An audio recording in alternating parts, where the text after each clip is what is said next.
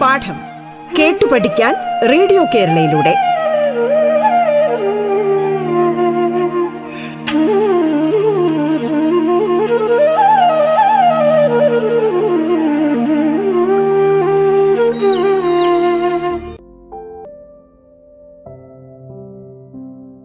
പാഠം പരിപാടിയിലേക്ക് ഏവർക്കും സ്വാഗതം.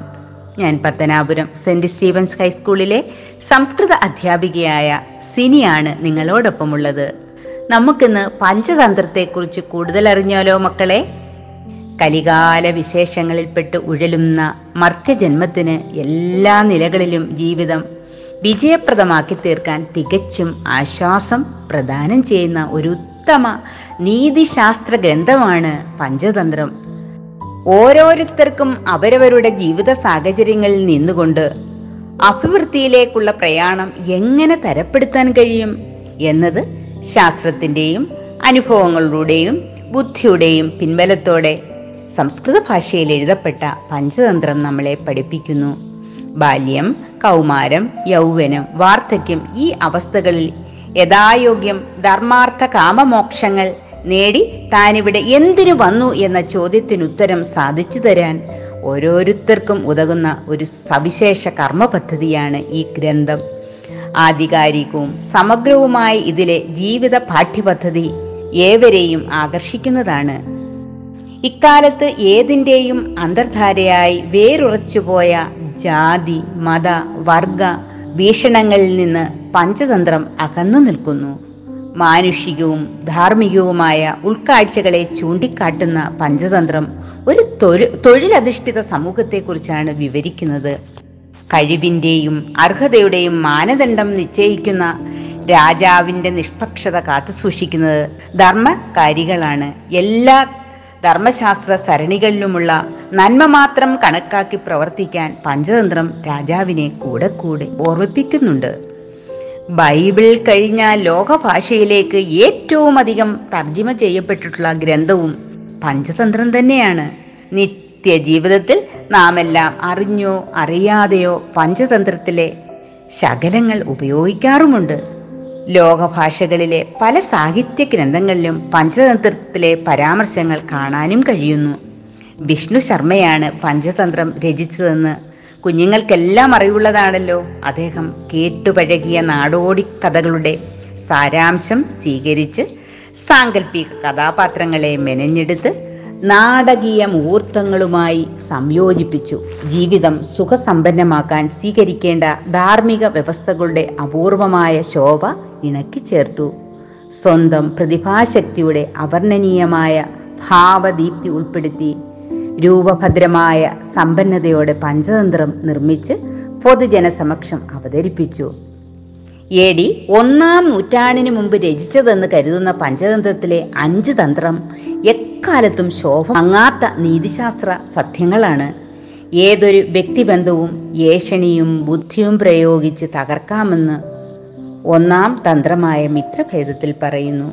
ആരായിരിക്കണം ഉത്തമ സുഹൃത്ത്? യഹ ബസനെ സഹസുഹൃത്ത് അല്ലയോ മക്കളുമാരെ നിങ്ങൾ കേട്ടിട്ടുണ്ടല്ലോ ബസരകാലത്ത് നമ്മുടെ കൂടെയുള്ളവരാണ് ഉത്തമ സുഹൃത്ത്.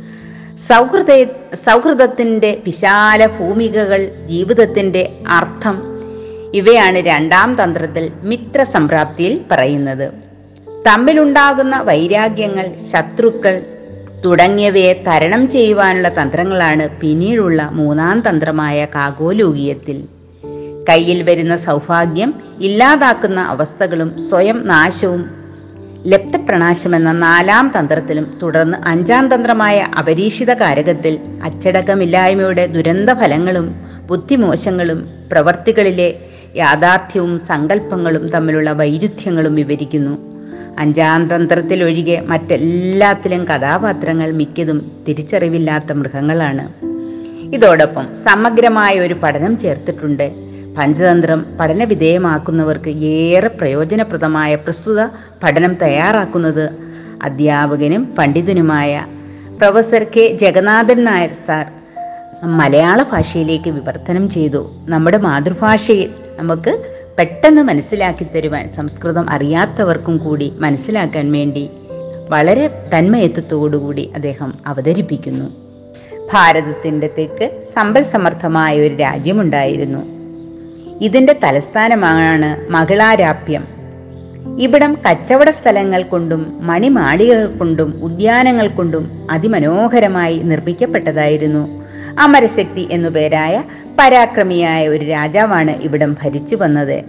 മഹാപണ്ഡിതനും ശാസ്ത്രവിശാരദനും സകല യുദ്ധവിദ്യകളുടെയും മറുകര കടന്നവരുമായ ഈ രാജാതിരാജൻ എന്നും ദുഃഖിതനായിരുന്നു. കാരണം മറ്റൊന്നുമല്ല തന്റെ മൂന്ന് പുത്രന്മാർ തന്നെ.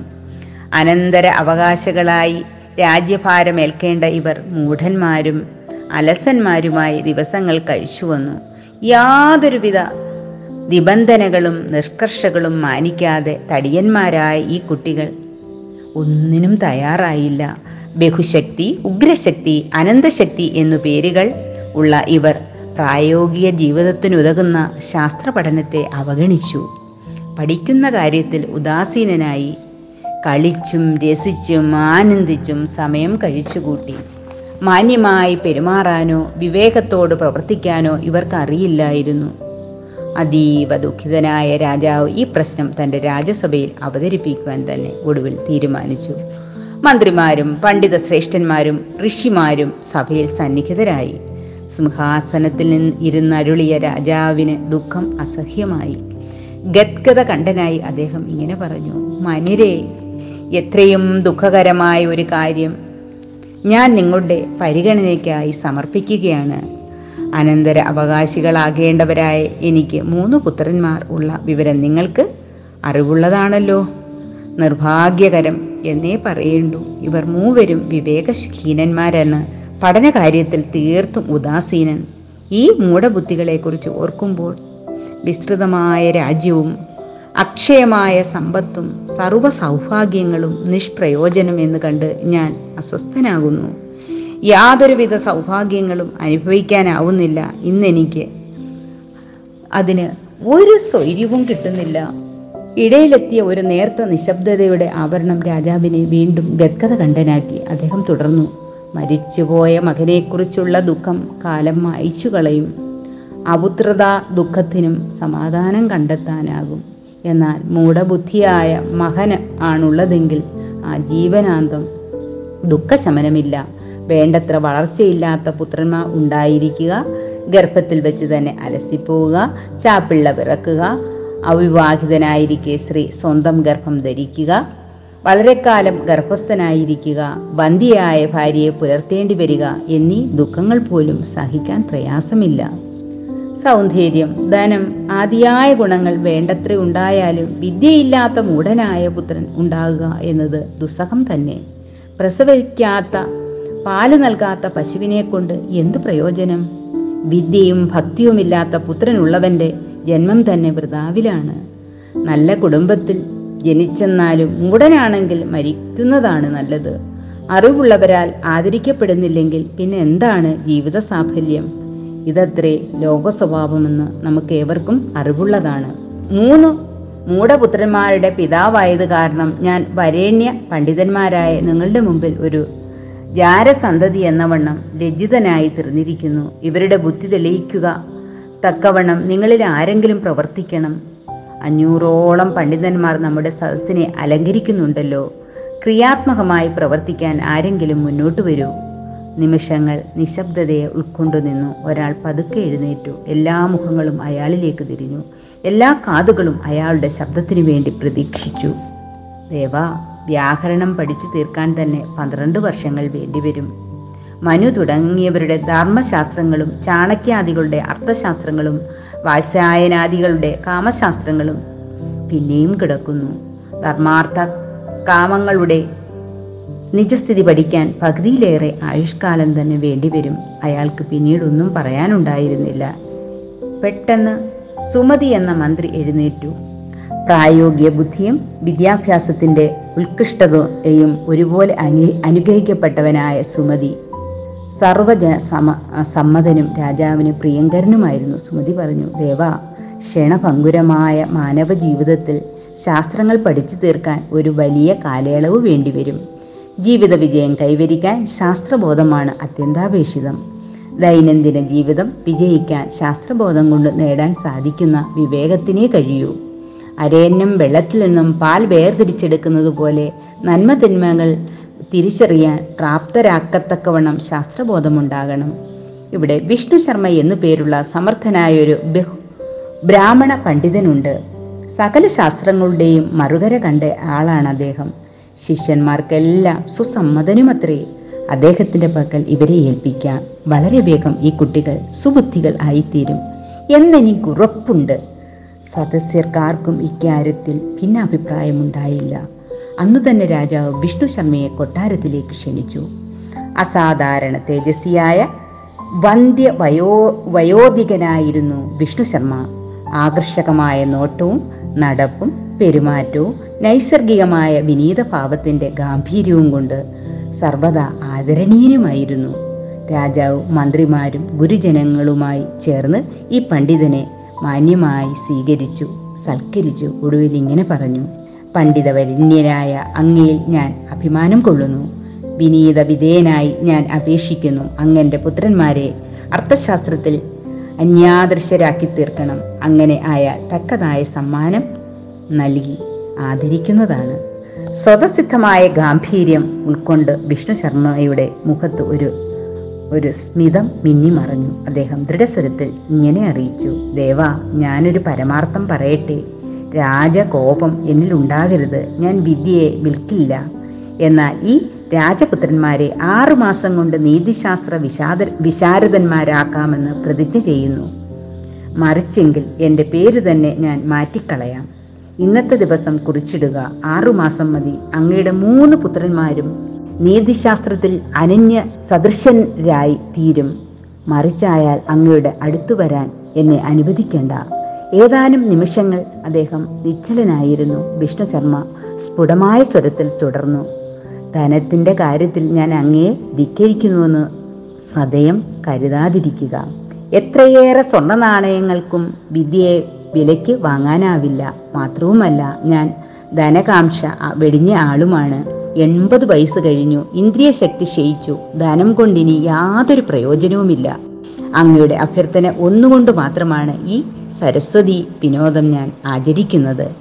ബ്രാഹ്മണന്റെ അസാധാരണമായ പ്രതിജ്ഞ കേട്ട് രാജാവും മന്ത്രിമാരും അത്യന്തം സന്തോഷിച്ചു. രാജാവ് പുത്രന്മാരെ യഥായോഗ്യം വിഷ്ണു ശർമ്മയുടെ സമക്ഷം വിദ്യാദാനത്തിനായി സമർപ്പിച്ചു. വിഷ്ണു ശർമ്മ നീതിശാസ്ത്രബദ്ധമായ അഞ്ച് തന്ത്രങ്ങൾ ഇവരെ പഠിപ്പിച്ചു. മിത്രഭേദം മിത്രസംപ്രാപ്തി കാഗോലോകീയം ലപ്തപ്രണാശം അപരീക്ഷിതകാരകം. കഥാരൂപത്തിലുള്ള അത്യന്തം ഹൃദ്യമായ ഈ ശാസ്ത്രാഭ്യാസനം ആറുമാസം തുടർന്നു. അതിനകം രാജകുമാരന്മാർ നീതിശാസ്ത്ര വിശാരദന്മാരായി തീർന്നു എന്ന് പറയപ്പെടുന്നു. പിന്നീട് ഈ നീതിശാസ്ത്രം ബാലന്മാർക്ക് പഠിക്കുന്നതിനായി ഭൂമിയിൽ പ്രചാരത്തിൽ വന്നു. നീതിശാസ്ത്ര സംബന്ധിയായ പാഠങ്ങൾ കഥകളോടും ഉപകഥകളോടും ആശയങ്ങളോടും യഥായോഗ്യം സംയോജിപ്പിച്ച് ഓരോ കഥയിലും ചേർത്തിരിക്കുന്നു. നിത്യവും ഈ നീതിശാസ്ത്രം അനുസരിച്ച് ജീവിക്കുന്നവന് ദേവേന്ദ്രനിൽ നിന്നും പോലും തോൽവി പറ്റുകയില്ലെന്ന് പറയപ്പെടുന്നു.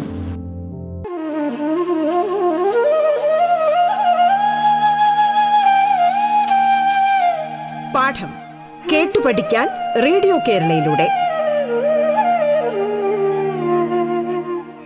പാഠത്തിൽ ഇനി ഇടവേള. പാഠം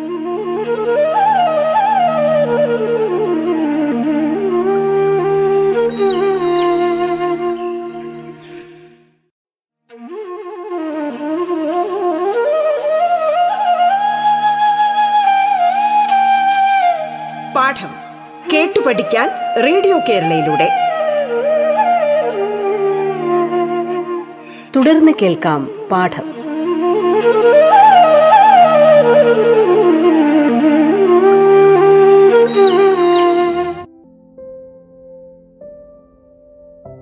പഞ്ചതന്ത്രത്തിലെ ഒരു കഥ കേട്ടു നോക്കൂ മക്കളെ. സൂചി മുഖിയുടെ മരണം. പർവതമധ്യത്തിൽ ഒരിടത്ത് ഒരു പറ്റം കുരങ്ങന്മാർ താമസിച്ചു വന്നു. ഒരു ഹേമന്തകാലം അതി കഠിനമായ തണുപ്പിൽ നിന്നും ശീതക്കാറ്റിൽ നിന്നും രക്ഷപ്പെടാനാവാതെ അവർ വിഷമിച്ചു. ഈ സമയം കുരങ്ങന്മാരിൽ ഒരുവൻ എവിടെ നിന്നോ കുറെ കുന്നിക്കുരു എറുത്തുകൊണ്ടുവന്നു. മറ്റു കുരങ്ങന്മാർ ചുള്ളിക്കമ്പുകളും ശേഖരിച്ചു. അഗ്നിയാണെന്ന ചിന്തയിൽ കുന്നിക്കുരുകൾ നടുക്ക് വെച്ച് ചുറ്റും ചുള്ളികൾ നിരത്തി നാല് വശത്തും നിന്നും തീ ഊതി ജ്വലിപ്പിക്കാൻ കുരങ്ങന്മാർ ശ്രമിച്ചു. ഈ വൃതാ വ്യാ വ്യായാമം കണ്ടിട്ട് സൂചിമുഖി എന്ന പക്ഷിക്ക് സഹതാപം തോന്നി. അവർ കുരങ്ങന്മാർക്ക് സമീപം തറപറ്റി ചാഞ്ഞു കിടന്ന ഒരു മരക്കൊമ്പിൽ ഇറങ്ങിയിരുന്നു. ഇങ്ങനെ അറിയിച്ചു. എടാ മടയന്മാരെ നിങ്ങൾ എല്ലാവരും കേൾക്കാനാണ് ഞാൻ ഈ പറയുന്നത്. ഊതുന്നത് തീക്കട്ടയല്ല കുന്നിക്കുരുക്കളാണ്. വെറുതെ ഊതി ഊതി ശരീരം കളയാതെ. ഇതുകൊണ്ട് ദേഹം ചൂടാവത്തൊന്നുമില്ല. അതുകൊണ്ട് ഇവിടെ ഇരുന്ന് സമയം കളയാതെ കാറ്റു വീശാത്ത ഏതെങ്കിലും പർവത സാനുവിൽ പൊയ്ക്കോ. അവിടെ ഏതെങ്കിലും ഒഴിഞ്ഞ ഗുഹയോ പർവതത്തിന്റെ വിള്ളലോ കാണും. അവിടെ എങ്ങാനും പൊയ്ക്കൊള്ളൂ. ദേ കണ്ടില്ലേ വലിയ മേഘങ്ങൾ മഴയും കൊണ്ട് വീണ്ടും വരുന്നുണ്ട്. ഇത് കേട്ട് അവൻ ഒരു വൃദ്ധ വാനനം പറഞ്ഞു എടി ദുഷ്ടേ നീ ഞങ്ങൾക്ക് പണി തരികയാണോ? നിർത്ത് ഈ കച്ചവടം ഇങ്ങോട്ട് വേണ്ട. നീ ഇവിടെ നീ ഇവിടുന്ന് പൊയ് പൊയ് തരാമോ? വീണ്ടും വീണ്ടും പ്രയത്നിച്ചിട്ട് ഫലം കാണാത്തവനെയും ചൂതുകളിയിൽ പരാജയപ്പെട്ട് കൊണ്ടിരിക്കുന്നവനെയും സ്വയം ബുദ്ധിമാൻ എന്ന് വിശ്വസിച്ച് നടക്കുന്നവനെയും അവരുടെ കഴിവുകേടുകൾ പറഞ്ഞ് ബോധ്യപ്പെടുത്തുവാൻ ശ്രമിക്കരുത്. അതുപോലെ തന്നെ നായാട്ടിൽ ഏർപ്പെട്ടിരിക്കുന്നവനെയും യാതൊരു പ്രയോജനവും കിട്ടാത്ത പ്രവൃത്തിയിൽ ഏർപ്പെട്ടിരിക്കുന്ന മൂർഖനെയും നിരാശ ബാധിച്ചിരിക്കുന്നവനെയും ദുഃഖിതനെയും അകാലത്തിൽ കാര്യങ്ങൾ പറഞ്ഞ് മനസ്സിലാക്കാൻ ശ്രമിക്കുന്നത് ആപത്താണ്. അവർക്ക് അത് ഇഷ്ടപ്പെടില്ല. അത്ര തന്നെ. വൃദ്ധവാനരന്റെ വാക്കുകൾ അവഗണിച്ചുകൊണ്ട് സൂചിമുഖി വീണ്ടും പറഞ്ഞു എടാ കുരങ്ങന്മാരെ വെറുതെ ക്ലേശിക്കേണ്ട. ദേഷ്യം കയറിയ വാനരന്മാരിൽ ഒരുവൻ ഒറ്റ കുതിപ്പിന് താഴ്ന്ന വൃക്ഷ വൃക്ഷക്കൊമ്പിലിരുന്ന സുജീമുഖയെ കയറിപ്പിടിച്ചു. അവിടെ കിടന്ന് ഒരു പാറപ്പുറത്ത് ബലമായി എറിഞ്ഞു തല്ലി ഛിന്ന ഭിന്നമാക്കി അതുകൊണ്ടാണ് ഞാൻ പറയുന്നത്. വളയാത്ത കൊമ്പ് വളയ്ക്കാൻ ശ്രമിക്കരുതെന്ന് മൂർഖന്മാർക്ക് ഉപദേശം നൽകരുത്. അതവരെ സമാധാനിപ്പിക്കില്ല മറിച്ച് പ്രകോപിപ്പിക്കും. പാമ്പിന് പാൽ കൊടുത്താൽ വിഷം ശമിക്കില്ല മറിച്ച് വിഷത്തെ വർദ്ധിപ്പിക്കും. ഒരാൾ എപ്രകാരമുള്ള സ്വഭാവക്കാരൻ എന്നറിഞ്ഞ് ഉപദേശിക്കാൻ നിൽക്കാവൂ. കേട്ടിട്ടില്ലേ? മൂർഖനായ ഒരു വാനരൻ ഒരു സുഹൃതമുള്ള ഗൃഹസ്ഥൻ. ഇവർ തമ്മിലുള്ള ഇടപാടുകൾ മൂലം ഗൃഹസ്ഥർക്ക് മരണം പ്രാപിക്കേണ്ടി വന്നു. മൂടനായ വാനരനെക്കുറിച്ച് നമുക്കൊരു കഥ കേൾക്കാം. വനപ്രദേശത്ത് ഒരു പടർന്നു പന്തലിച്ച ചെറു വൃക്ഷം ഉണ്ടായിരുന്നു. അതിന്റെ ഒരു നീണ്ട ശിഖരത്തിൽ ചടക ദമ്പതി കൂടുകെട്ടി താമസിച്ചു പോന്നു. സുഖമായി അവരവിടെ കഴിയുകയായിരുന്നു. ഒരു ഹേമന്തകാലത്ത് തണുപ്പ് അധികമായ ദിവസം മേഘം തണുത്ത് ജലബിന്ദുക്കൾ വർഷിക്കാൻ ആരംഭിച്ചു. കടുത്ത മഴ തുടർന്നുകൊണ്ടേയിരുന്നു തണുപ്പ് കൊണ്ട് കോച്ചി വിറച്ച് മഴയിൽ നിന്നും രക്ഷപ്പെടാനായി ഒരു കുരങ്ങൻ ഈ വൃക്ഷച്ചുവട്ടിൽ വന്നെത്തി. അവൻ വൃക്ഷച്ചുവട്ടിൽ ഉയർന്നിരുന്ന ഒരു വേരിൽ സ്ഥാനമുറപ്പിച്ചു. തണുപ്പ് കൊണ്ട് വിറപൂണ്ട അവന്റെ പല്ലുകൾ തമ്മിൽ കൂട്ടിമുട്ടി ശബ്ദം പുറപ്പെടുവിക്കുന്നുണ്ടായിരുന്നു. ഈ കാഴ്ച കണ്ട് പെൺചടകത്തിന് സഹിച്ചില്ല. അവൾ കുരങ്ങനോട് പറഞ്ഞു നിന്റെ കൈയും കാലും കണ്ടിട്ട് ഒരു പുരുഷനെ പോലെ തോന്നുന്നുണ്ട്. തണുപ്പ് കൊണ്ട് കുത്തിയിരുന്ന് വിറയ്ക്കുന്നല്ലോ. എന്താണ് ഒരു വീടുണ്ടാക്കാൻ കഴിയാതെ പോയത്. അറിയില്ലായിരുന്നു മൂടൻ. ഇത് കേട്ട് വാനരൻ ദേഷ്യം വന്നു. അവൻ ക്രോധത്തോടെ പറഞ്ഞു അതമാ നിനക്കെന്താണ്? മിണ്ടാതിരിക്കാൻ അറിയില്ലേ? ഭയങ്കരം തന്നെ. ഇതുകളുടെ ധിക്കാരം എന്തു കണ്ടിട്ടാണ് നീ നെകളിക്കുന്നത്? അവൻ ചിന്തിച്ചു എന്ത്? എന്നോടാണോ ഈ കളി? എടീ സൂചി പോലെ കൂർത്ത ഭംഗിയില്ലാത്ത മുഖമുള്ളവളെ. വിരൂപേ വിധവേ പാതിവൃത്യം പ്രസംഗിക്കുന്നവളെ. അമിതവ്യയം ചെയ്യുന്നവളെ. നിന്റെ ഈ പറച്ചിലുണ്ടല്ലോ. അതെന്നോട് വേണ്ട. ഇക്കളി എന്നോടെടുക്കരുത് ഒന്നും പറ ഒന്ന് പറഞ്ഞേക്കാം. മേലാൽ ആവശ്യമില്ലാത്തതൊന്നും എന്നോട് പറഞ്ഞേക്കരുത്. കൊന്നുകളയും ഞാൻ. നിനക്കെന്നെ അറിയില്ല അവൻ. അവൻ പറഞ്ഞു എടി കേമി എന്താണ് എന്റെ എന്റെ വിഷയത്തിൽ നിനക്കിത്ര ഉത്കണ്ഠ? ഏ നിനക്ക് വല്ല ഗുണവുമുണ്ടോ? പറയൂ കേൾക്കട്ടെ. ഇങ്ങനെ പറയുന്നുണ്ടല്ലോ. അനുസരണ ഉള്ളവനോടും പറഞ്ഞാൽ ചിലപ്പോൾ പ്രയോജനമുണ്ടായേക്കാൾ പറഞ്ഞാൽ കേൾക്കാത്തവനോട് പറയുന്നത് വനരോദനം പോലെയും. അതുകൊണ്ട് നിർത്തു തൽക്കാലം എന്നോട് വേണ്ട ഇങ്ങോട്ട് പണിയിറക്കാൻ വരരുതേ. പക്ഷിക്കൂട്ടിലിരുന്നു കൊണ്ട് ഡിട്ടപ്പ സ്ത്രീ വീണ്ടും ചോദിച്ചു എടാ കുരങ്ങ ഞാൻ വെറുതെ ചോദിച്ചെന്നേ ഉള്ളൂ. നനഞ്ഞ് തണുത്തിരിക്കുന്ന നിന്റെ ഈ അവസ്ഥ കണ്ടിട്ട് കഷ്ടം തോന്നുന്നു. നിനക്ക് ഇപ്പോഴാണോ വീടില്ലാത്തതിന്റെ വിഷമം തോന്നുന്നത്? ഉള്ളത് പറയുമ്പോൾ കിടന്ന് തുള്ളുന്നത് എന്തിന് ഇത് കേട്ട കേട്ടപാടെ കുരങ്ങൻ പിന്നെയും ഓടി മരത്തിൽ കയറി. ഇത് കണ്ട് ഭയന്ന് ഡിട്ടിഫ ദമ്പതി പറന്നകന്നു. ക്രുദ്ധനായ കുരങ്ങൻ പക്ഷിക്കൂട് പിച്ചി ചീന്തിയെറിഞ്ഞു.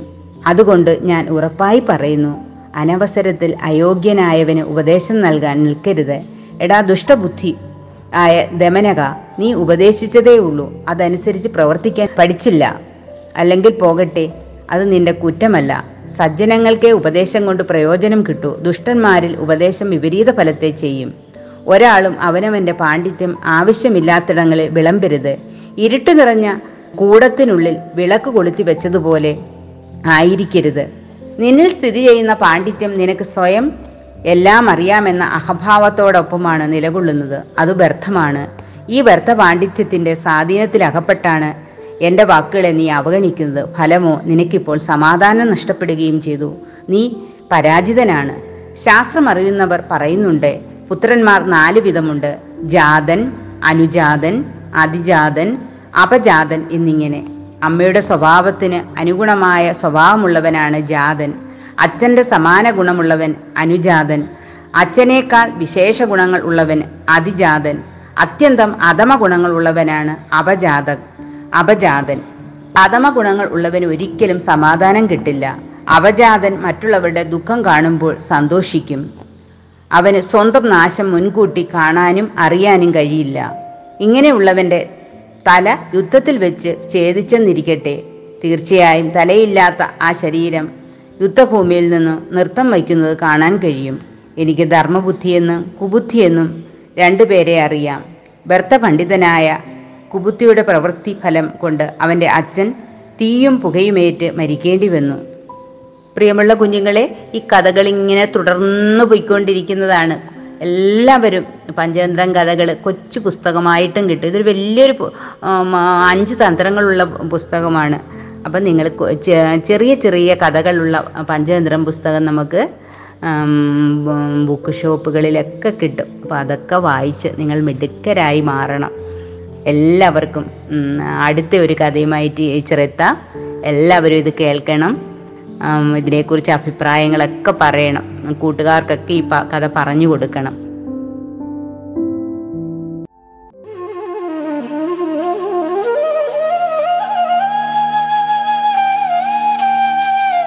പാഠം കേട്ടു പഠിക്കാൻ റേഡിയോ കേരളയിലൂടെ.